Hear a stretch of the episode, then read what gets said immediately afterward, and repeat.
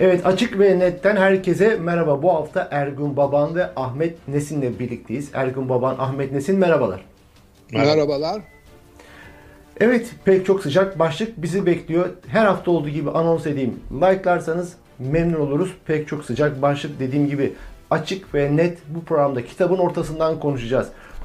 İlkini şuradan başlayalım dilerseniz. Nuri Gökhan Bozkır Türkiye'ye getirildi. Ee, Özel Kuvvetler Komutanlığı'nda yüzbaşıydı bir zamanlar. Devletin bütün kirli işlerini, silah ticaretlerini bilmem nelerini yapan bir adamdı. Sonra Ukrayna'ya kaçtı. Ukrayna'ya kaçınca Erdoğan'ın ve Hakan Fidan'ın canını acıtacak çok açıklamalar yaptı orada mahkemede ve Ukrayna medyasına. İşte MİT tırları meselesinden, paraların Katar'dan gelme meselesinden, TSK'nın bu işin içerisinde olma meselesine kadar pek çok meseleler anlattı. Uzun zamandan beri Erdoğan bu zatı Türkiye'ye getirme çabasındaydı ve getirildi ve fotoğrafı çıktı. Burnu kırık bir vaziyette bir fotoğrafla. Ahmet Desin haftanın konu olarak nasıl değerlendirdiniz bu Nuri Gökhan Bozkır'ın Türkiye'ye getirilmesini? Ee, önce şunu söyleyeyim, e, izleyicilerden özür diliyorum. E, ara sıra gözümü sileceğim. E, katarakt ameliyat oldum ve göz pınarları açılıyormuş bir süreliğine. Devamlı su geliyor o yüzden e, kusura bakmasınlar. Geçmiş olsun buradan. Geçmiş olsun dileklerimizi iletiyoruz. Geçmiş olsun. Sağ olasın. Şimdi e, bu e, Nuri Gökhan Bozkır biliyorsunuz zaten e, şeyin e, özel kuvvetlerin önemli adamlarından bir tanesi. E, bunun e, ilk ortaya çıkışı işte 4 bin lira maaşlan bir gecede 40 bin lira harcadığı günlerden e, bilinen birisi. E, öyle ortaya çıkıyor. Ve bu e, esas şeyde önemli bir rol alan bir adam. Bu e, savuna hmm, savuna çetesi vardı ya. Hmm. Altı bak e, 6 CHP'li 6 AKP'li hala kim olduklarını bilmiyoruz ya da ben bulamadım. İki de bakan var. Ee, burada kritik bir şey var. O iki bakandan bir tanesi e, Ali Babacan. Ali Babacan'ın... Burada sauna çetesi neydi? Bir küçük bir parantez açalım. Yani bir sauna var Ankara'da. Oraya politikacılar, iş adamları birileri geliyor. Orada bir evet. takım bu çete, işler çevrilirken kameralar, fotoğrafları, videolar alınıyor. Ve şantaj. Kamer, kameralar koymuşlar, e, şantaj yapıyorlar. E, o gizli kameralardan şey yapan e, ciddi bir e, olay ortaya çıkıyor. E, ve ciddi bir kendi açılarından da para kazanıyorlar. O siyasetçiler derken yarım kalmıştı. Şimdi o siyasetçilerden bir tanesinin e, Ali Babacan olduğu söyleniyor. Fakat e, videosu var mı yok mu o, onu bilmiyoruz. Kimse de bilmiyor. E, diğer ilginç bir şekilde diğer hiçbir siyasetçiyi bilmiyoruz. 6 CHP'liyi de bilmiyoruz, 6 AKP'liyi de bilmiyoruz. En azından ben bilmiyorum. Şimdiye kadar açıklanma da olmadı. Bir saat falan araştırdım Google'da yok. E, şimdi bu e, adamın getirilmesi Ablemitoğlu'yla hiçbir bağlantısı yok. Yani kendisinin var da getirilme nedeninin Hablemitoğlu'yla hiçbir bağlantısı yok. Zaten Hablemitoğlu'nun ne eşine ne de e, avukatına haber verilmemiş. E, kendileri de e, o muhteşem e, televizyonda e, öğrenmişler. Ben de tam o sırada izliyordum esasında. E, gazeteci olmayan bir akademisyen birdenbire nasıl bulduysa o akademisyenlerin de artık böyle gazetecilik görevleri var Efendim yılların bilinen e, en yakın en önemli suikastlardan bir tanesi Sablemitol diye başladı. Evet getiriyoruz işte 20 yıldır MIT üzerinde duruyordu. 20 yıldır nasıl üzerinde duruyordu adam? 2015'ten beri yok. Adam Türkiye'deydi zaten. Tabii. Ve adam gözaltına alındığında sonradan e, işte elektronik kelepçeli emrinde serbest bırakılmıştı zaten. Ve MIT adına iş çeviriyordu bir tadına iş çeviriyordu. Yani 20 yıldır ne takiptesiniz? 20 yılın 15 yılı bu adam Türkiye'deydi. Onun için e, şimdi buradan e, açıklamalarıyla Ali Hamdi, e, Ali Babacan'a mı vurmaya çalışacaklar? E, yoksa e, onu da bir şekilde harcayacaklar ve işte bu zaten e, ajan Can Dündar'ın yardımcısıydı falan diye bu MİT tırlarından dolayı bir şey mi yapacaklar bilemiyorum. Çünkü riskli bir şey onlar için. Yani e, bu adam mahkemeye çıkıp e, MİT tırlarını ki onlar MİT'in tırları değil bunu kaç kere hem yazdım hem anlattım. E, adı MİT tırları diye geçiyor. E, işin içinde daha çok e, Sadat ve grubu var. E, e, bunları açıklarsa hükümet ne yapacak? Bunun nasıl bir garantisini aldı da Erdoğan bu adamın getirilmesine neden oldu yoksa Erdoğan'a rağmen mi getirildi gerçekten bilmiyoruz çünkü e, e, ilk yılbaşı öncesi ya da sonrası e, programda Ergun da söylemişti ben de aynı şeyi söylemiştim Türkiye en istikrarsız ve en karmaşık dönemine giriyor her açıdan e, o şekilde giriyor e, bunları da konuşacağız zaten. Şimdi tabii baban sana döneyim. Şimdi bu adam Ukrayna'da konuştu. Konuştu. Fakat ben hatta o dönemde Ukrayna'da gazeteci Yunus Erdoğdu ile de bağlantı yapmıştım. Ee, neler anlattı diye Nuri Bozkır. Dedi ki şu anda medyaya, Ukrayna medyasına yansıyan, o, dolayısıyla oradan da bize yansıyan olay sadece devede kulak dedi. Pek çok şey yansımadı. Ukrayna medyası devleti bunu kapattı. Çok şeyler anlatıyor. Şimdi burada benim mesela dikkatimi çeken Erdoğan'ın çok ciddi canını acıtacak şeyler. Şimdi Sovyet eski Sovyet coğrafyasından silahları alıyor Türkiye adına. O silahları getiriyor Türkiye'ye ve oradan bir takım kataküllelerle Suriye'deki cihatçılara bu ilaç, e, silahlar satılıyor. Ve bunun parasını diyor Katar'dan diyor konteyner konteyner bize geliyordu diyor. Bu parayı diyor Nuri Bozkır diyor bu paraları TSK'daki ilgili garnizonda bir yere diyor konmuştu diyor. TSK da bu işin içerisinde. Bu tezgahın içerisinde ve rakam abartılıyor ve şişiriliyor oradan da işler götürülüyordu diyor. Bu anlatılanı anlattığı kadarıyla ve Erdoğan'ı hoplatıyordu bu. Ve bu adam Türkiye'de. Şimdi pek çok soru var kafada. Bu adam mesela devlet adına çalışan Ergenekon uzantılı bu adam neden daha sonra Erdoğan'ın canını yakmaya çalıştı? Ve buraya Türkiye'ye gelmesi Erdoğan'la anlaşmalı mıydı değil miydi? Şimdi Erdoğan bunu istediği gibi konuşturur mu? Ne diyorsun?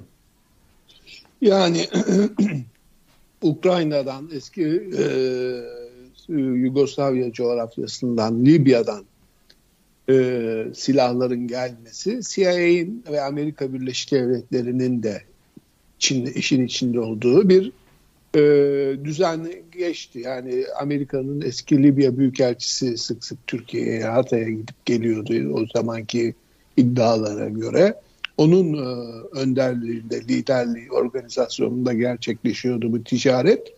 E, Türkiye ve Amerika aynı cephedeydi. Yani bu Erdoğan'ı uluslararası arenada zora sokacak bir durum değil. Çünkü zaten e, diğer batılı ülkelerde e, bu işin bir parçasıydı. Sadece eski Sovyet e, coğrafyasından değil, Amerika'nın desteklediği iç savaşlardan vesaireden de silahlar geldi.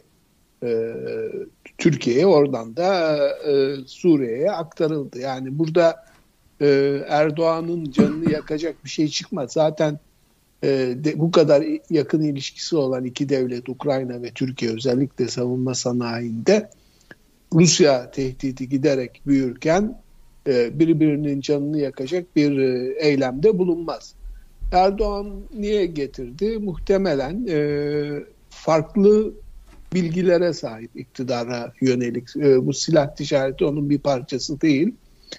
E, Hablimitoğlu cinayeti aydınlatılır mı? Yani bu şahsın e, e, kamudaki görevine, kimliğine bakınca ve Türkiye'nin yakın geçmişteki deneyimlerini görünce e, devlet adına atılmış hiçbir kurşunun hangi kanadı tarafından atılmış olursa olsun hesabının sorulmadığını görüyoruz. İşte Uğur Mumcu'dan başlayarak saysak e, yüzlerce isim ortaya çıkar. İşte e, Malatya katliamı vardı, e, Trabzon'da Rahip Santoro'nun öldürülmesi, Hrant Dink cinayeti, e, bunların hepsinin aslında faili meşhur olmadığını Ankara katliamı dahil faillerinin belli olduğunu sadece tetikçilerin bazen yakalanıp göstermelik bir cezaya çarptırılabileceğini ama asıl sorumluların hiçbir zaman hesap vermeyeceğini biliyoruz. Evet. Peki burada tabii bu adama bir şeyler konuştururlar mı, konuşturamazlar mı? İşte burada özel eğitimli de e, bir emekli yüzbaşı. Şimdi ee, burada ilginç ilginç bir şey var. Ee, Ergun söyledi ben unuttum. Ee, eski Yugoslavya'dan çok silah alınıyor e, o dönemde. Ee, şimdi eski Yugoslavya bölündükten sonra o ülkelerden bir tanesinin başbakanıyla Erdoğan çok sıkı görüşüyor. Şimdi adını unuttum. Ee, ondan sonra o başbakan hakkında kendi ülkesinde soruşturma açılıyor ve kaç, kaçıyor. Ee, iki yıla da mahkum oluyor. Hatta kardeşi de sanıyorum mahkum oluyor. Şimdi bu, bu bilgiler e, ortaya çıkacak mı? E, o ilişkileri konuşacak mı, konuşmayacak mı? Bunları bilmiyoruz ama Abdülhamitoğlu e, konusunda Ergun da söylediği gibi hiçbir şey çıkmayacak çünkü Abdülhamitoğlu'nun neden öldürüldüğüne kadar her şeyi biliyoruz. Yani emri kim verdi olayı çıkar mı çıkmaz mı o da çok zor yani Türkiye'de e, derin devlet deyip geçiyoruz. Ama o dönem derin devleti kim yönetiyordu da bu emri aldılar? Bunu Sabahattin Ali'den beri bilmiyoruz. Eskiden şöyle bir kolaylığımız vardı bunu hep söylüyorum. Eskiden bir tane derin devlet vardı. Avrasya, NATO gibi bir şey yoktu. Ee, derin devlet kendi içinde bölünmeye başlayınca biz daha fazla hedef haline gelmeye başladık. Ayrıca kendimiz karşıdakinin kaç tane ve kimler ne için olduğunu çözmeye çalışıyoruz. Eskiden bir taneydi götürüyordu. Özel harp dairesiydi, şuydu buydu diye gidiyordu. Şimdi kendi içlerinde savaşırken gene bizi harap ederek savaşıyorlar. Hı hı. Evet.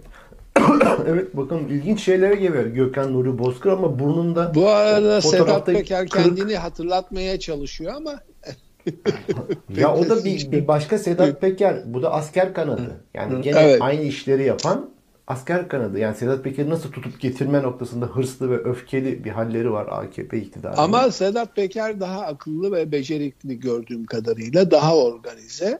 Daha üst ee, düzey. Evet, bu e, arkadaş daha böyle e, kumar vesaire yani e, biz hedefe odaklanmamış, vur kaç şeyine kapılmış ve e, herhalde mafyatik bir karakter olmuş anlatılanlar doğruysa. Fakat ee, şöyle bir durum da var Babahan. İşkence adam, mi görmüş diyorsun? Yani işkence görmüş. Fotoğrafta burnu kırık.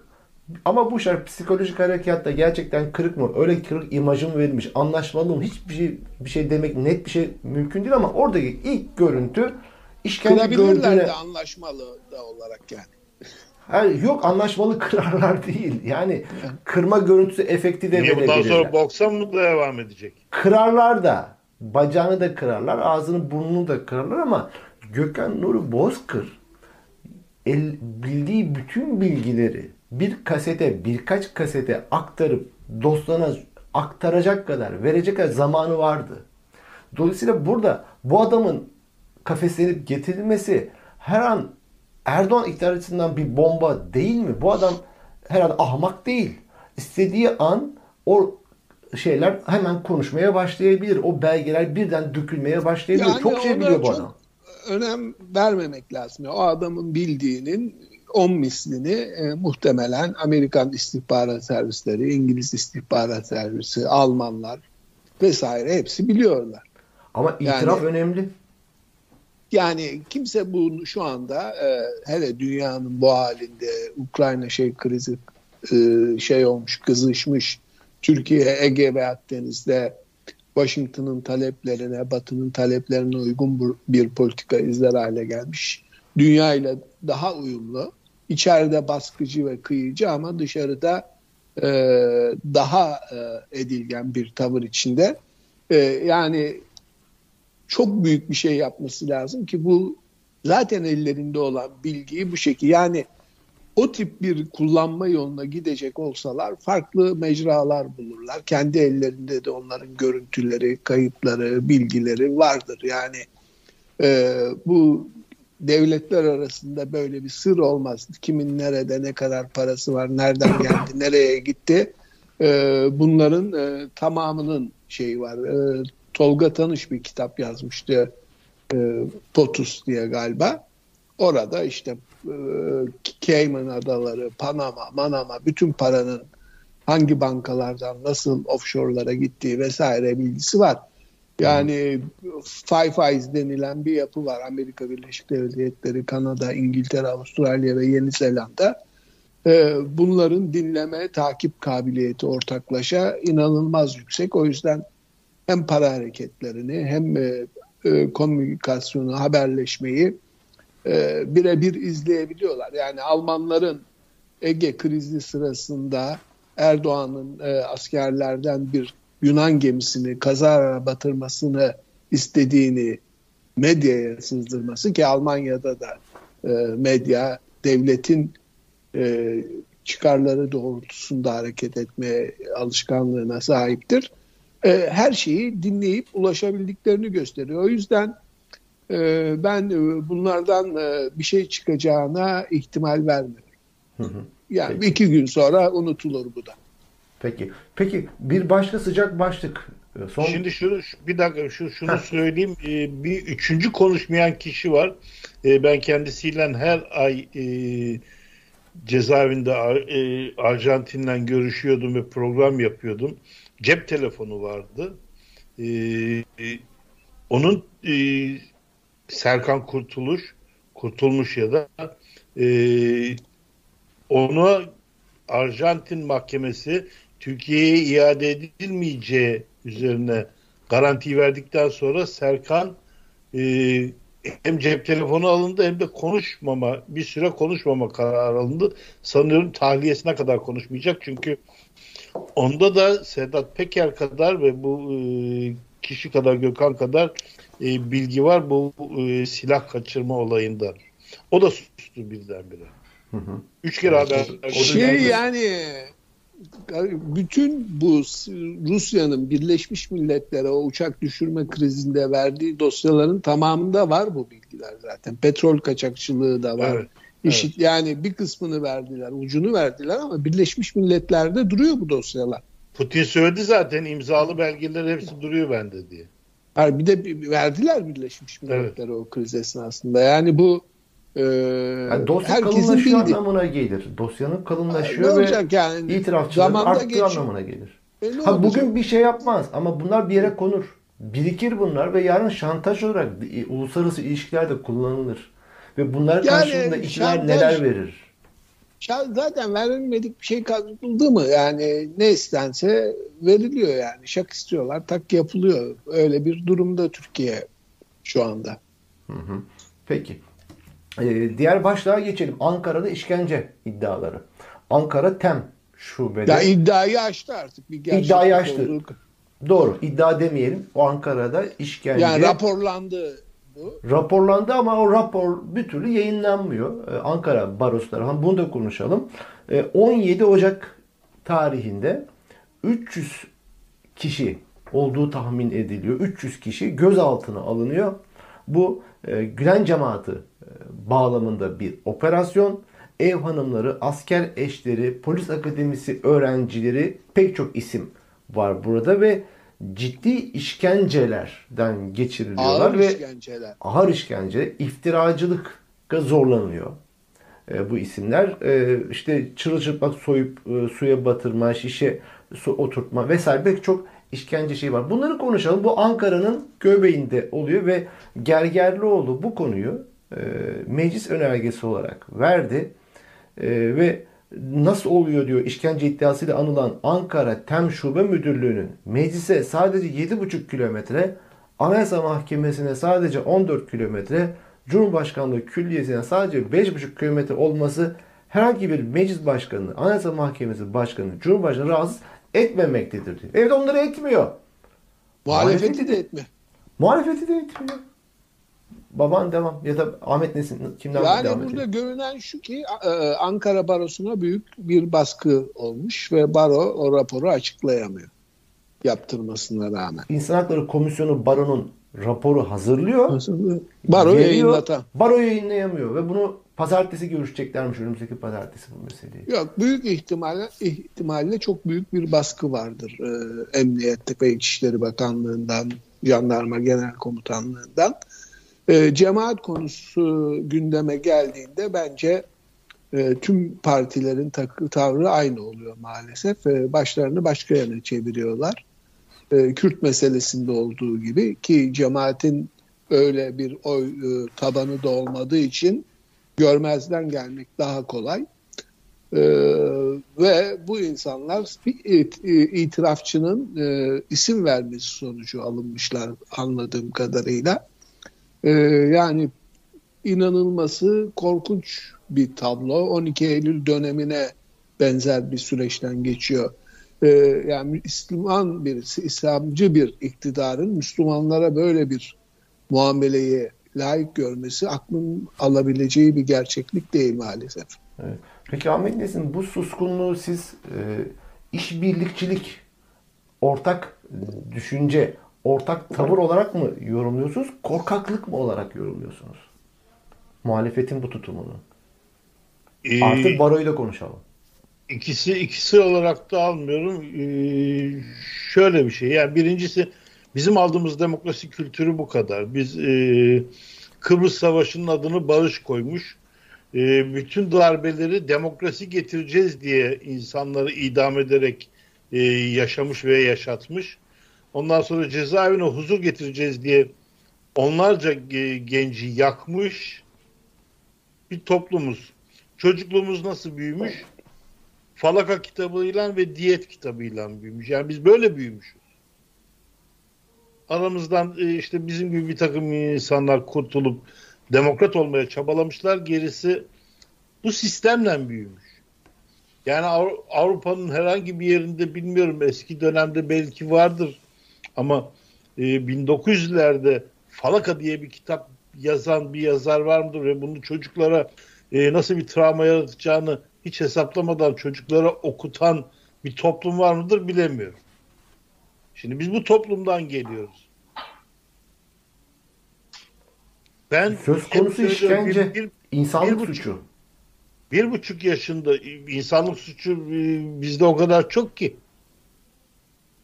Sarı hastası Erdoğan'ın Cumhurbaşkanı olması bir insanlık suçudur. Her zaman her türlü olayı yaşayabilir. Buna ses çıkartmamak da insanlık suçudur. İnsanlık suçu Türkiye'de bitmiyor ki. Yani e, Cumhurbaşkanının diplomasını araştırmak ve bunun cevabını alamamak bir insanlık suçudur. Ha, bana göre Cumhurbaşkanı üniversiteyi bitirmiş bitirmemiş hiç önemli değil ama orada yazıyor. Anayasa maddesi. Bunun cevabını vermemek de insanlık suçu. Türkiye'de insanlık suçu bitmiyor ki. Ya da bizim gibi Şimdi- ülkelerde bitmiyor. Çok karanlık işlerin Evet. merkezi oldu Türkiye. Galip Öztürk diye bir karakter var. Mafya, cinayet, şantaj ne varsa aklına aranıyor. İşte hemen Türkiye'nin dibinde Trabzon'a bir saatlik mesafede Gürcistan'da yaşıyor. Ee, yargıçlar gidiyor ziyaret ediyor. AKP'li vekiller ziyaret ediyor. Sarayın danışmanları ziyaret ediyor. Mafyalaşma o kadar arttı ki işte önceki gün Ece Erken'in eşi bir e, anlaşmazlık yüzünden 65 bin lira olduğu söyleniyor. Kendi mekanında vurularak öldürüldü ve katil zanlarının Drejel'in ünlü susurluk çeteleri zamanında da sürekli gündemde olan yeğenleri olduğu ortaya çıktı. Yani artık Türkiye bir mafya devleti, Kolombiya gibi, Meksika gibi e, şeylerin, kartellerin, devlet bağlantılı suç organizasyonlarının borusunu öttürdüğü kimsenin sırtını dayayacağı güvenli bir devlet kurumu kalmadığı bir coğrafya. İnsanlar CHP başta olmak üzere bunun farkında değil. Bu çeteleşmenin e, Türkiye'yi e, aslında herkesin endişe ettiği bir iş çatışma ortamına sürükleyebileceği gerçeği de söz konusu. Ee, ve giderek daha da çürüyor işte görüyoruz yani evet. 65 bin liralık bir alacak için gencecik bir insan mekanında Baban, öldürülebiliyor. Biraz önce verdiğin örnek yarım kaldı altını çizmek için söylüyorum. Ee, bu Galip Öztürk müebbetlik evet. firari mafya şimdi bu adamın fotoğrafçısı biliyorsun o ekranda çıktı. E, arkadaki cama yansıyor. Birisi fotoğraf çekiyor. Kimmiş? Hakim Kemal Alver. Hı. Şimdi Samsun Adalet Komisyonu Başkanıydı. Bugün görevinden alınmış. Alınmış. Galip Öztürk'ün ilk avukatını biliyor musunuz? Eşi, kızı değil mi? Hayır. Bu hakimin. Hayır. Televizyonlarda mahkeme heyetinin karşısındaymış gibi avaz avaz tepinerek bağıran Erkan Şen, Ertan Şen midir? Erkan Şen midir? Nedir o? Ya avukatların her türlü Tabii.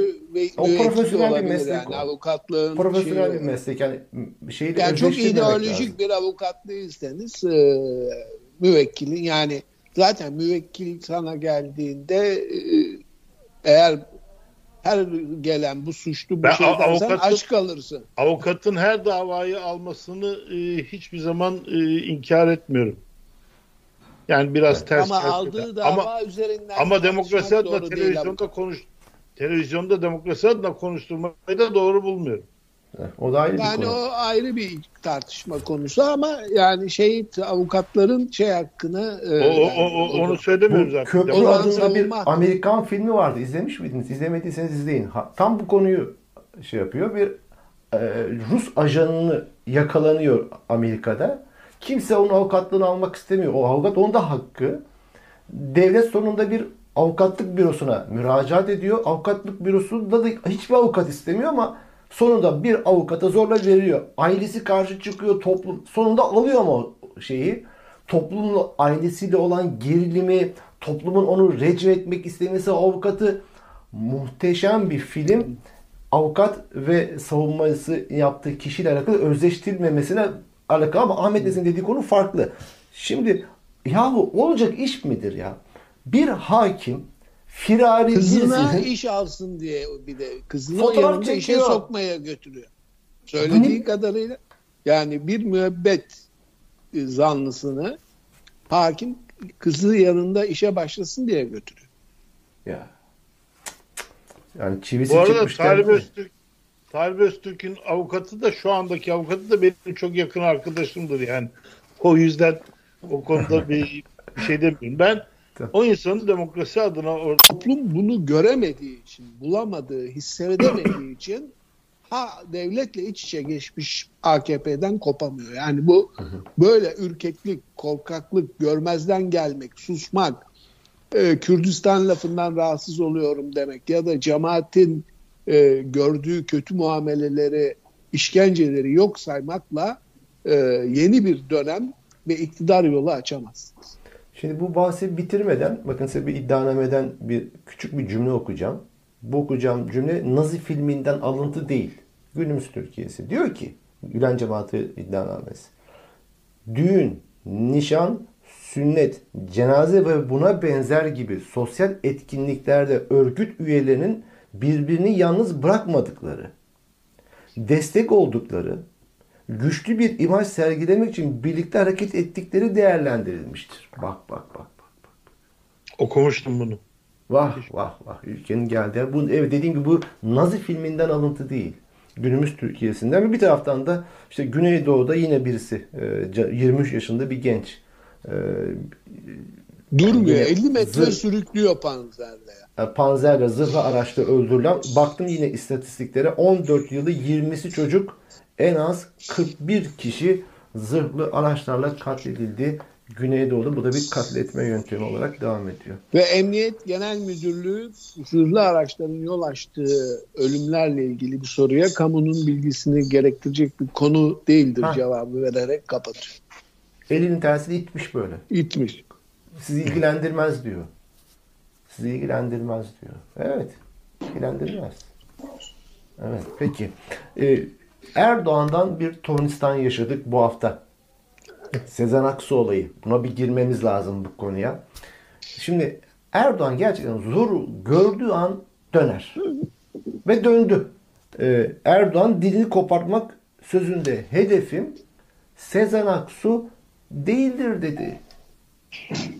Ne diyorsunuz? Yani sanki bu Davos'ta benim sözüm moderatörüydü. Şimon Peres'e İsrail'e değildi gibi bir şey oldu bu. E ama yani Mar- Marmara'yı organize edip ondan sonra ben mi size gidin dedim diyen de oydu. Evet. Anında sattı. Ondan sonra Ergenekon'un savcısıyım diyordu. Sonra avukatı olan da oydu. Yani bu yeni bir şey değil Erdoğan için. Yani Şu- Sezen Aksu e, zaten bugün onu yazdım ya. E, Şimdi NTV'deki programda konuşmadı, okudu. Prompter'dan Yani okudu daha- karşıdan. Yani daha önceki programlarda işte büyüme oranı, enflasyon, rakamlar, emekli maaşı falan o tip şeyleri okuyordu. Şimdi motomot mesela Meral Akşener'le ilgili bir soruyu arada kesiliyor duruyor. Tekrar okuyor.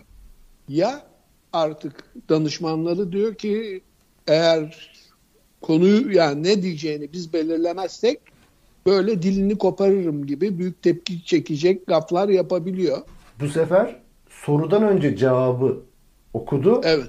Soru arkasından geldi. geldi. Yani e, şeyi e, ya aldığı ilaçlar çok ağır artık zihnine tam toparlayamıyor ya da şey e, kendi haline bırakınca Çamlıca'da olduğu gibi aklına ne gelirse onu söylüyor ve büyük skandal oluyor. Ama gördüğümüz kadarıyla Sezen Aksu'ya yönelik bu tepkisine başka bir yankısı olmuş yani. Yoksa bu geri adımı atmazdı. Kayaya tosladı bu sefer. Hayır ama toplumsal bir baskıdan atmış olduğuna inanmıyorum ben onun. Laiklerin ya da işte Sezen Aksu sevenlerin e, tepkisi yol açmamıştır buna. Sedef Kabaş'ın tutuklanması ardından Sezen Aksu'ya böyle ağır bir tehdidin e, gelmesi Bunu neye bağlıyorsun? Uluslararası bir sanki uluslararası bir e, şey yok yapmazdı yoksa. Ahmet Şimdi- misin? Evet Şimdi- yapmazdı derken şunu da ekleyerek size dönüş yapayım Yani bir dilerseniz. oy kaygısı yok ki Sezen Aksu'ya sahip çıkarak ya da geri adım atarak bir kazanım yani bütün gerilim stratejisine ters bir adım. Başka bir şey oldu orada. Şimdi ayrıca şurada da bir geri adım attı Ahmet Nesin. O konuşmasında İmamoğlu 2024'e kadar görevinin başında dedi. Ha, biz halbuki kayım atanacak biliyoruz İstanbul'a. Atacak. İşte operasyonlar, teröristler bilmem ne İstanbul Belediyesi'nin içerisinde vesaire zemini hazırlanıyordu. Şimdi ise net bir şey söyledi. Hayır görevinin başında. Burada da bir geri adım var. Sizce de bu bir uluslararası bir baskı bir şey mi gördü de Erdoğan böyle yoksa Muhtemelen? HDP'yi de kapatamayacak diyorum ben o yüzden. Şimdi ben e, HDP'nin kapatılmayacağını e, aynı AKP'nin kapatılma davasında olduğu gibi çoğunluk kapatacak diyecek ama yüzde oranı uyuşmadığı için kapatılmadan geçiştirilecek bir dava olacağını söylüyorum. Şimdi Sezen Aksu'daki olayı ben e, iki kere yaşadım. 12 Eylül'de e, Aziz Nesin Moskova'daydı ve kalp krizi geçirmişti. E, ilk işi Kenan Evren'e telgraf çekmek oldu. Kaçmadım geliyorum ama şu anda hastanedeyim diye. E, Demirtaş Ceyhun alındı. E, Yazarlar Sendikası'nın genel sekreteri olarak Yazarlar Sendikası kapatıldı ve baskın yedi. Biz alınacak diye bekliyorduk ve ben e, kendisine telefondan gelmemesini haberini gönderdim. Çünkü yeni kalp krizi geçirip yoğun bakımdan çıkmış bir insanın e, hapishaneye girmesi pek hoş bir şey değil yani. Hele oğlu olarak hiç hoş bir şey değil. Alamadı Kenan Evren hazinesini çünkü uluslararası tepkiden korktu ama ikinci başka bir şey var. Halkın bütün kesimlerinin sevdiği insanlar vardır. Ben çok şaşırmıştım. Sonradan e, bunun doğru olduğunu öğrendim. Belli bir dönem sonrası MHP'liler Aziz Nesin'i düşman olarak görmekten vazgeçtiler. Ne zaman biliyor musunuz? Nesin Vakfı ciddi olarak çocuklarla basında yer aldıktan sonra. Böyle bir adam ateist olsa da kötü olamaz mantığından. Şimdi herkesin sevdiği insanlar bunlar. Sezen Aksu öyle birisi. Yurt dışında da var. Theodor Akis öyle birisiydi. İşte e, şeyin De Gaulle'ün e, Sartre için söylediği Sartre Fransa'dır ya ne yapıyorsunuz dediği olay var. Burada çok ciddi tepki var ve şey yapamıyor. Ayrıca e, sanıyorum son dönemde bir iki akıllı geldi ve Erdoğan'dan konuşuyorlar. O da şu. Sezen Aksu seçimleri etkiler mi? Etkilemez dedi Ergun. Etkiler. Yüzde sıfır nokta buçuk etkiler ve ciddi bir şekilde kaybedebilir. Yani zaten bana göre kaybedecek ki diyelim ki son dönemde bir şeyleri kurtardı ve başa baş gidiyor. Başa baş gidiyor zaten. Ya yok 3-4 puan var gibi gözüküyor bana. Yani HDP'yi kattığımız HDP'yi anda HDP'yi katmay- katmadan diyorum.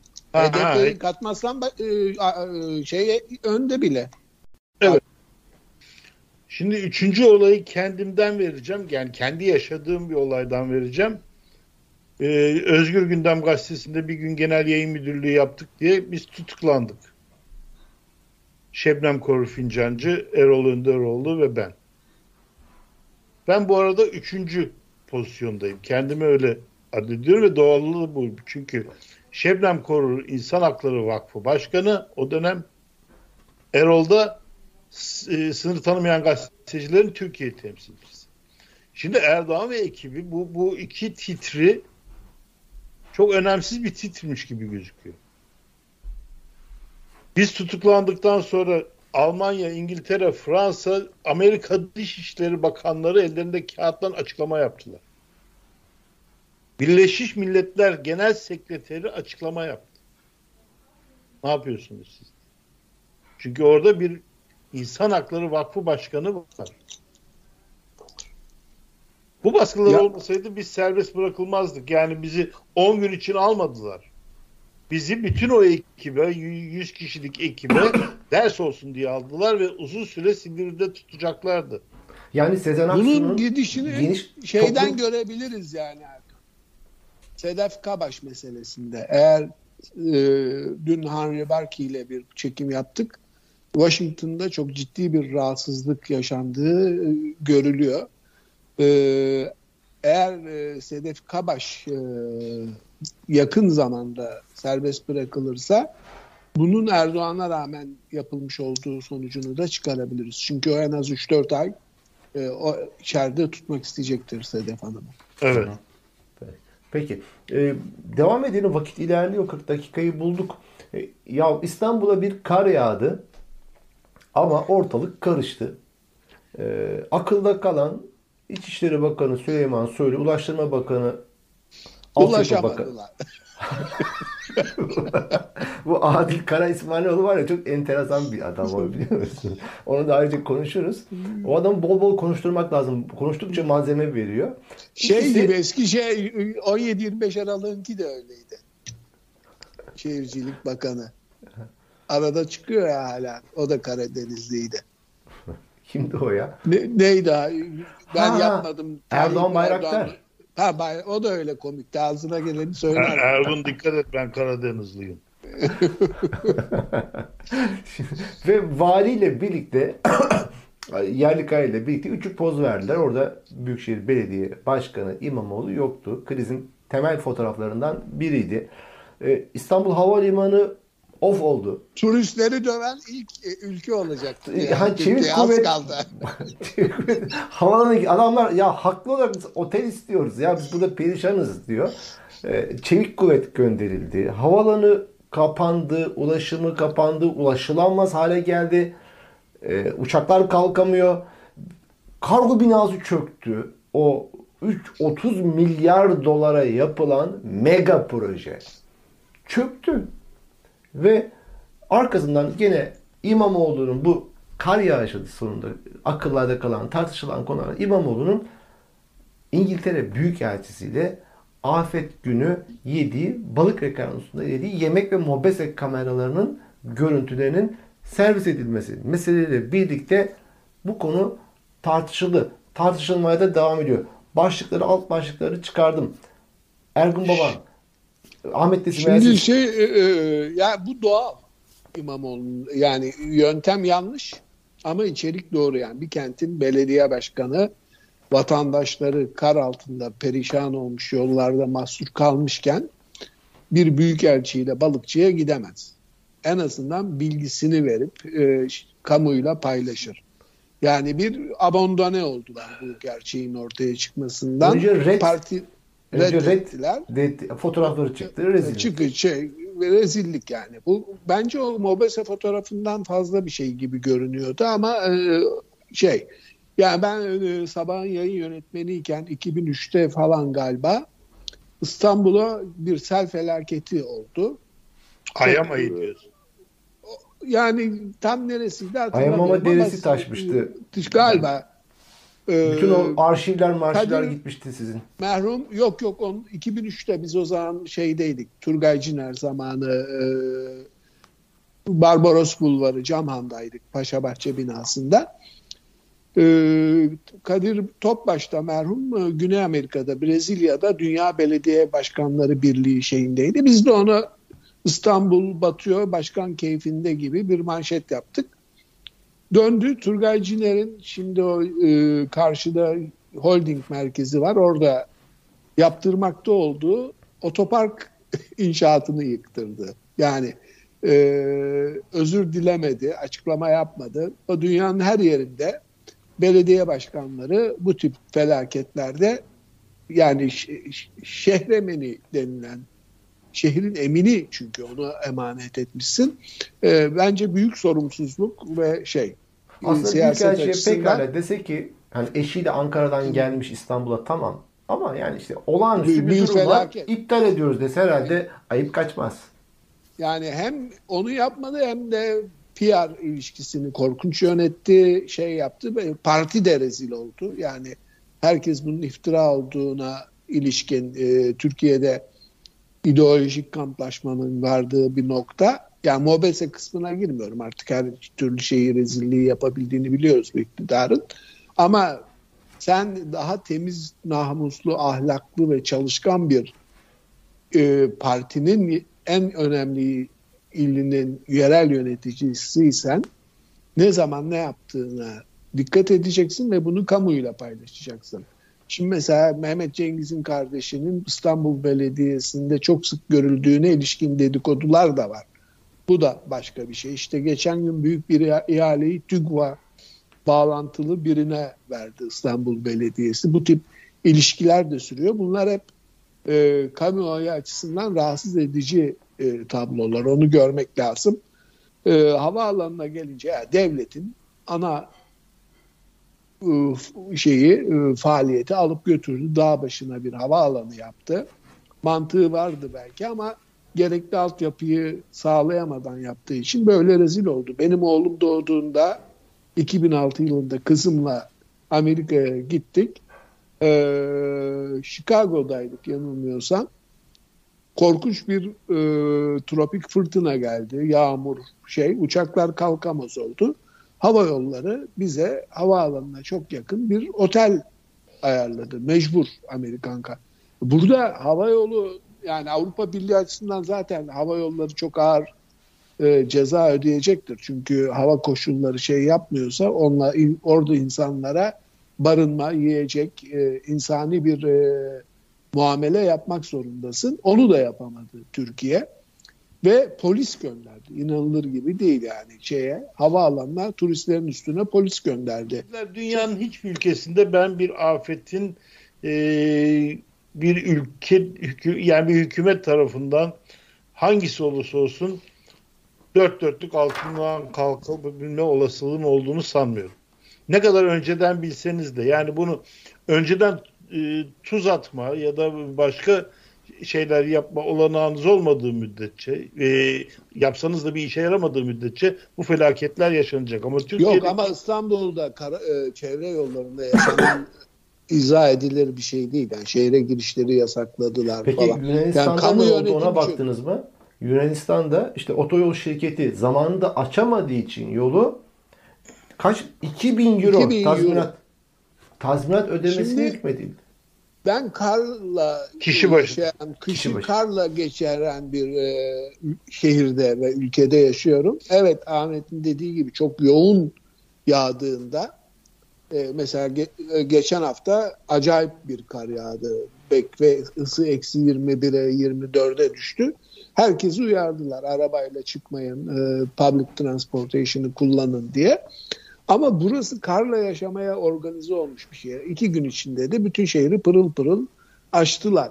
Ee, sıkıntılar yaşandı çünkü kazalar oluyor, şey oluyor. Ama İstanbul'da yaşanan vahimdi yani. Dünya savaşı gibi bir şeydi. İnsanlar ölümden döndü. Tabii tabii saatlerce yani benzin de bir noktaya kadar benzinin bitti mi kalırsın ortada. Donar ölürsün oralarda yani zor Tabii. zor bir durumdu. Ee, onun dışında e, bu Şimdi karla Mehmet alakalı Akif Ersoy Mehmet Akif Ersoy diyor ki bakana efendim Tem otoyolu da kapandı diyor. O da diyor ki Tem otoyolu bize ait kapandı ama kar yağdı. sonra Ben orada niye kap? Bu Adil Kara Kar İsmailoğlu mu? He? Evet, bir program yaptılar ya. Ha, Aslında o- onlar her hafta yapsan izlenme rekoru kırar. Yani Mu- Türkiye Kemal, Sunal, televizyonlarında Kemal Sunal'ı Biz- geçebilir. mizah Esasında- programı yok. O Bakın kafaları orada yani. muhteşem bir itiraf. Ağzından çıktığı kulağa duymuyor bu bakanın. Müthiş bir itirafta bulundu. Diyor ki bu Atatürk Havalimanı kapatılan Atatürk Havalimanı'nın pistinin üzerine hastane yapmışlardı biliyorsunuz. Şimdi onu, Pistin onu üzerine. okuyacağım. Aynen Ha siz devam edin. Hastaneyi niye o pistin ucuna yaptınız diyor. Ama ikisi de komik bunların. O pist zaten kapandı diyor. Bakan. Kullanılmasın diye yaptınız diyor Mehmet Ali.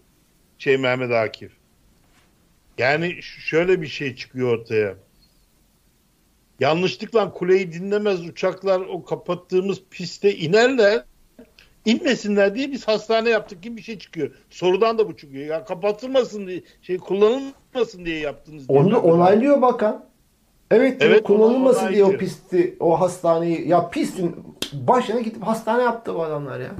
Sonuna yapmışlar başına değil. Ha sonuna mı? Yani iş yapabilirsin ama hastaneyi yerle bir edebilirsin. Erdoğan uçağı oraya indi diye bir haber okudum. O büyük dev uçak. O nasıl indi? Öbür piste inmiştir. Çünkü şey inemediler. İstanbul Havaalanı'na in- inemediler onlar. Atatürk'e indiler. Oraya Ama nasıl indi? işte oraya nasıl değil yani. inmişler. Dev uçak. Belki de bu tür VIP tür şey inişler için özel bir yer de yapmış olabilirler. Bir pisti açık bırakmışlar mıdır acaba? Bilmiyorum. Belki de. Belki de Ya da olabilir. erken fren yap demişler. Şimdi o başka bir şey var. Kargo geçici yapıydı diyor. 7 kilometre dışında hiç de önemli bir yapı değildi. Lan 7 kilometre dışında niye yapıyorsun? Önemli değilse niye yapıyorsun? Hava Geyiklere girdik gibi. hava alanını ilgilendiren bir şey değildir o diyor. Neyle ilgiliymiş? Şimdi ben efendi olmaya devam edeceğim. Zorlama beni. Yani şimdi böyle bir bakanımız var bizim. Adil Kara İsmailoğlu. Ben şimdi anlıyorum Erdoğan'ın niye E, bunları... ekonomi bakanı da öyle ama ya. Ya bunlar Nebati mi? tabii evet, görev süresince biz gülüyoruz burada ama e, çok Ekonomi e, ekonomi zengin bakanı da- oluyorlar tabii bu insanlar bu işi yaptıkça. Tabii. Evet. Ee, zengin oluyor. Kılıçdaroğlu açıklayıp duruyor işte e, nasıl e, ihaleler yapıldığını, neler döndüğünü. Kimse- liste liste duruyor diyor. Açıklayacak teker teker Bu, anladım. bu, bu arada bu arada e, bu devletin karayolları da e, kar temizleme gibi şeyleri ihaleye vermiş. E, ama firmayı açıklamadılar galiba ya da ben unuttum şu anda. E, firma hazırlıklı değilmiş. Onu da biliyoruz bu arada. Evet. Peki doğalgaz sıkıntısı ne olacak? E, Doğalgaz sıkıntısı beraberindeki elektrik üretimini de direkt vurdu. Sanayi Doğalgazdaki en kan önemli ağlıyor. şey Denizli mesela AKP'nin e, oy deposu e, çok önemli bir kent Ege'de AKP için e, organize sanayi bölgesinde işçilere 30 bin işçiyi eve göndermişler. E, ücretsiz izin. Ya 10-15 gün sürebilir diyor ama bu bir ayda sürebilir. Yani e, evlere vermeyi başarsalar bile e, mesela Türkiye'nin ihracat hamlesiydi, e, büyüme iddiasıydı falan hepsini e, geri düşürecek, e, yavaşlatacak ve üreticiye ağır hasar verdirecek bir şey bu. Bir de bakın şöyle bir durum tamam. var. BOTAŞ eski genel müdürü Gökhan Yardım evet. açıklamasında diyor ki Tuz Gölü Tuz sahasında bekletilen o 8 günlük gaz kaldı diyor. Şimdi evet. Erdoğan açıklamasıyla 10 ile 15 gün arasında gaz gelecek derken İran'dan açıklama geldi. Bizim kabahatimiz yok bunda diyor. Çünkü bütün çapsız adamları işte bu karayollarına Ulaştırma Bakanı'ydı, ekonomi yani kabineye bakınca 2-3 kilit e, nokta dışında donanımlı isme rastlayamıyorsunuz. Özenle seçiliyor bunlar. Çünkü yanlarına koydukları bakan yardımcısı e, kimliğindeki insanlar yönetiyor orayı ama onlar da aynı nitelikte olduğu için yukarıdan başlayan bu niteliksizleşme ekonomide, karayollarında her yer savunma hariç, emniyet teşkilatı hariç e, Türkiye tel tel dökülüyor işte. Yargıcı gidiyor mafya lideriyle.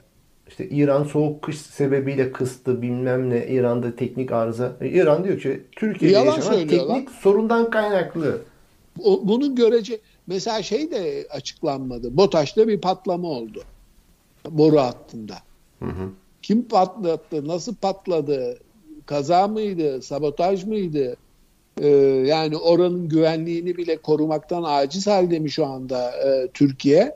Bir sürü karanlık nokta var. Yani e, Türkiye çok ciddi bir e, varoluş krizinde ama yani... Bunun üzerine gidecek medya da yok yani.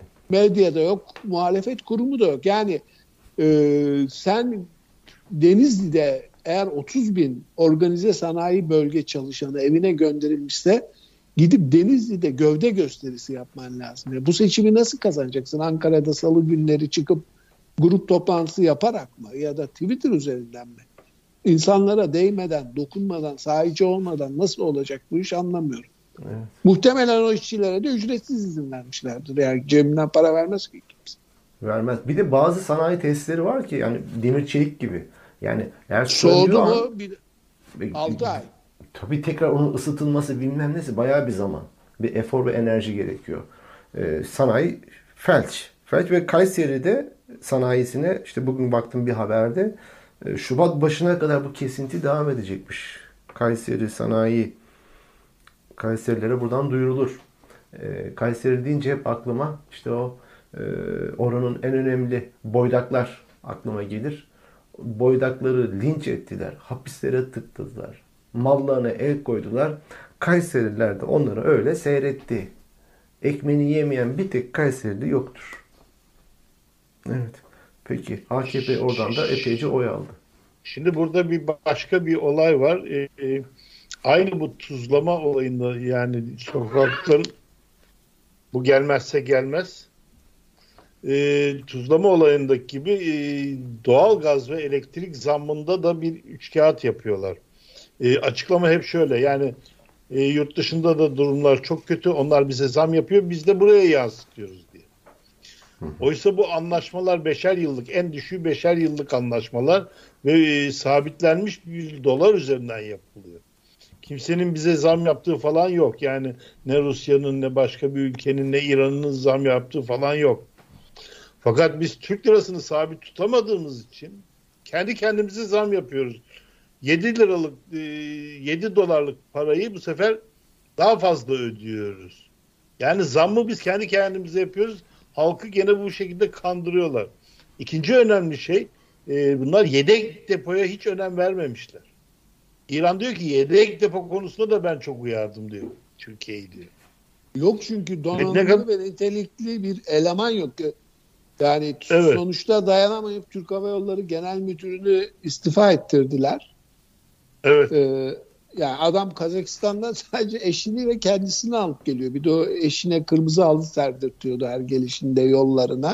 Ya yani onlardan değil sonunda herhalde millet isyan etti. Bıraktıkları da geride AKP'liydiyse e, görevden almak zorunda kaldılar. Şimdi metropolün Ocak ayı şeyi düştü e, AKP'nin oy oranı %2 artmış, CHP'de %1 artmış. Yani AKP %35'te, e, CHP %28'de. Bu artışı neye bağlıyorsunuz? Ne oldu Zamlara. son dönemde? Maaş zammı. Maaş zammı değil mi? Emekli, emekli ve şeylere yaptığı, asgari ücrete yaptığı maaş zammı. Peki. Yani geçici bir etkidir bu ama e, maaşın ve bu tip favorilerin seçim öncesi seçmen davranışını değiştirebileceğinin bir göstergesi. Yüzde 41 MHP ile birlikte e, AK, CHP ile İyi Parti de e, yüzde 41. MHP tabii baraj yüzde 7 olsa bile geçemiyor. 5.8 görünüyor. Peki unuttuğumuz bir Şimdi başlık Erkan bir şey var mı? bir şey söyleyeceğim. Pardon bir şey söyleyeceğim. Ee, bundan sonraki programlarında bu hafta e, öğrenip uygulayabilirsin. Şimdi depo yedek depo fazla olmadığı için e, biz aldığımızın bir kısmını depolayamadığımız için sanıyorum bedavaya harcıyoruz gibi bir şey duydum. Ne kadar doğru bilmiyorum. Bunu araştırıp tek başına bir program bile yapabilirsin diye düşünüyorum. Eğer bedava yakıyorsak bir kısmını bu akıl almaz bir felaket diyebilirim. bedava yakmak nasıl yani? Ya şimdi diyelim ki ben sana e, anlaşmama göre her gün 100 ton veriyorum atıyorum. Senin o borudan kullanabildiğin teknik kapasiten 80 ton. 20 ton depol, depolayacaksın ama 10 tonluk depom var. 10 tonu ne yapacaksın? Geri gönderemiyorsun. Yakacaksın. Hmm, Böyle bir şey Böyle, böyle bir şey duydum. üzerine ne kadar lazım. doğru bilemiyorum ama böyle bir şey yapılıyorsa akıl almaz bir felakettir. Peki. Bedavaya para ödüyoruz. Yani. Peki o zaman haftanın geyiklerine geçelim mi? Geçelim. Zaten, zaten hepsi geyik değil miydi? Bu kardı, yemek Evet ya. Aa, işte. şeydi. öyle. Ama bir tanesini Erdoğan yaptı. Ben e, bu sefer önceliği alayım. Zaten e, dediğim gibi bakanınkilerin hepsi geyikti esasında. E, ama Hablemitoğlu olayını açıklarken Hablemitoğlu'nun e, zennesiyle de görüştüm dedi. Görüştük dedi Erdoğan. Zannederken hani bu kadın kıyafeti giyen erkekler Hacivat Karagöz'deki zenne erkek e, kadın kılığındaki erkektir. E, Dansöz. köçek anlamına gelir. E, orada karıştırdığı sanıyorum okuduğu için Zevce. karıştırdı diyemeyeceğim. Zevceyle karıştırdı. E, Kim yazdı acaba onu? Evet, Zevcem. Kovarlar herhalde. hani Ama insanın hani Erdoğan'ın da günlük konuşmada yabancı- zenne ne kadar kullanılır da aklına bu gelir de bunu söyler. Zevce ne kadar kullanılır? Yani ben 65 yaşındayım. Babamlar ara sıra şakalaşmak için birbirlerine söylerdi. Ben nereden öğrendim? Doğan Avcıoğlu'nun abi Hamdi Avcıoğlu eşi Refika'ydı. Refika ne demek diye öğrenince oradan öğrendim. Refikam da eşim anlamına geliyor Arapçadan. Ama Erdoğan İmam Hatip'te Arapça öğrenen tek bildiği dil o İmam Hatip ne kadar öğretiyor. Yani zevc, zevce bir şekilde diyelim ki günlük hayatında kullanılır, kullanıyordur. Ama yani zenneyi nereden kullanıyor, ne alaka? Ee, birdenbire Bilmiyorum. çıkıvermiş. Yani Hablemitoğlu bizi affetsin. Evet. Peki başka var mı? Abi nesin? Yok benim bakanlar vardı. Onları zaten Onlar konuştuk. önceden e, kullanmış olduk o geyikleri. Evet, Evet. Ergun Baba. Ee, AKP'li bakanlar kadar ünlü bir din adamımız var. Cübbeli Ahmet cennette kadının seçim hakkı yok. Cennette kocasına verilir. Eğer kocası yoksa başkalarına dağıtılır buyurmuş. Hoppala. bir Başkalarına dağıtılın. Allah. çorba gibi. Servet Kocakaya atmış. Kılıçdaroğlu demokrasinin yolu Diyarbakır'dan geçer demiş. Vallahi her defasında Diyarbakır'dan, Diyarbakır'dan geçip Osmaniye'de duruyor ve ötesine geçemiyor. Bence Osmaniye diyor. Haklı. Ee, o şeydi. Ee, Bahattin Yücel'in tabii şeyi ilginç. Bu döneme damgasını vurur bence. Dün gün boyunca Ulaştırma Bakanı Ankara'dan İstanbul'a ulaşamamış. Yani kargı. E, Ulaşsa çözecek de ulaşamıyor işte. Mesele o. Ulaşsa Evet. çözecek problemi. Haber Report'un bir videosu var. Ee, e, muhabirleri belediye aleyhine insanları konuşturmak için yollara düşmüş. Çekiyor. Biri diyor ki abi sen A Haber'sin değil mi? Diyor evet diyor. Sen yalansın abi. Canlı yayına çıktı bu. Orada diyor ki muhabir de pişkin e, şöyle bir geçelim şöyle bir geçelim diyor. Hemen arabayı gönderiyor. Çok pişkin adamlar bunlar ya. Onlardan topluyorlar bu muhabirleri. Başka? Bu kadar. Bu kadar. Peki bendekilere hemen bakalım. Ahmet Hakan'dan bekliyordum bu- şöyle bir yazı. Bu Erdoğan'ın dönüşü Sezen Aksu e, er, e, dönüşüyle Tonistan'ı ile alakalı şöyle demiş. Bunun adı geri adımsa ne şahane bir geri adımdır bu. Bu ne şahane kısmı Bolt. Devam ediyor. Bunun adı durumu açığa kavuşturmaksa yine Bolt olarak ne güzel bir açığa kavuşturmaktır bu. Bunun adı pişmanlıksa yine Bolt ne harika bir pişmanlıktır bu. Yani Ahmet Hakan kendini aştı bu. Ama dün ödül aldı çocuklar yapmayın. Ha, Erdoğan elinden ödül aldı değil mi? Evet yani hep derim bu iş parayla yapılmaz. Başka bir iş var bu işin içerisinde. Bu rezillik. Yok parayla yapılır her zaman. Yapılır mı? Evet, ya yani- ne kadar yiyeceksin para ya? Ye ye ye ye. Yani bir insan ne kadar yemek yani? Yani midesi bellidir. İşte bir tane yazlığı Binali vardır, Bey'in oğluna vardır. sormak lazım. 20 milyar doları varmış. Ha değil mi? O kadar da Ha, bu parayı Ama yiyor, gösteriyor hiç olmazsa. gösteriyor en azından. Çok güzel bir şey vardır ya yaşanmış Turgut Özal Erdal İnönü'ye şey Evet. diyor. Sizi gören de ülkemizde kıtlık var zannedecek diyor. Erdal Bey de bir- Turgut Özal derim sizi görünce de kıtlığın neden olduğu anlaşılacak diyor. O zaman zarifti bu işler ya. Zarifti tabii tabii tabii ya. Ama Bakmayın yani Er- sokak çocuğu ayrı bir zekaydı. tabii. bir politikacı yoktu o zamanlar. Yani bunu Türkeş'ine kadar, Erbakan'a kadar bir seviye vardı, bir düzey vardı. En azından söylem, konuşma düzeyinde böyleydi bu işler. Sonradan böyle oldu.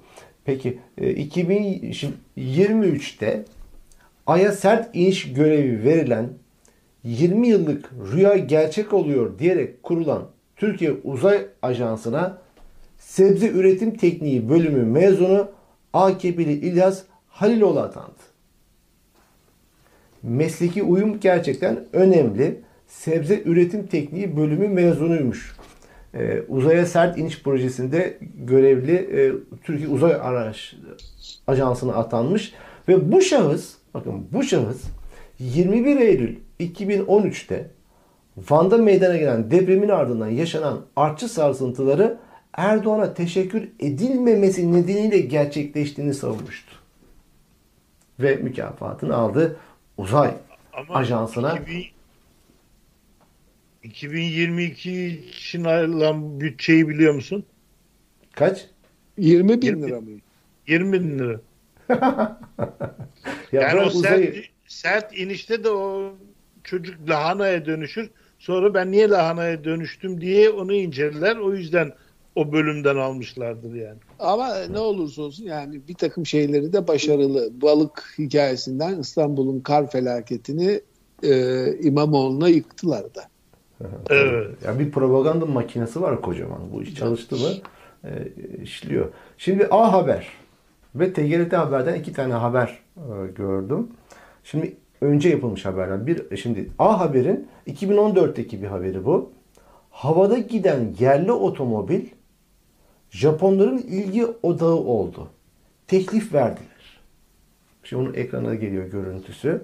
Japonlar çok ilgi göstermişler havada giden yerli otomobilimize. Japonlar da teklif veriyor. Yıl 2014. Şimdi TGRT Haber de bir haber yapmış. Bu yerli uçan arabayla yani uçağı, uçağa geçtik yerli uçağa da uçan araba. Bu da 2020'de yine TGRT yumurtlamış bu haberi. İlk yerli uçan araba 2025'te göklerde demiş. Ondan sonra A Haber geyimi babam patlattın elimde.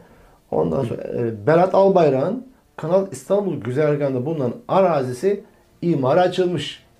Evet. ve nihayet mutlu son. Mutlu son olmuş oldu. Bir de Demirören'e yaptılar ya o medya binasının olduğu yerde çok özel bir imar hakkı tanıdılar.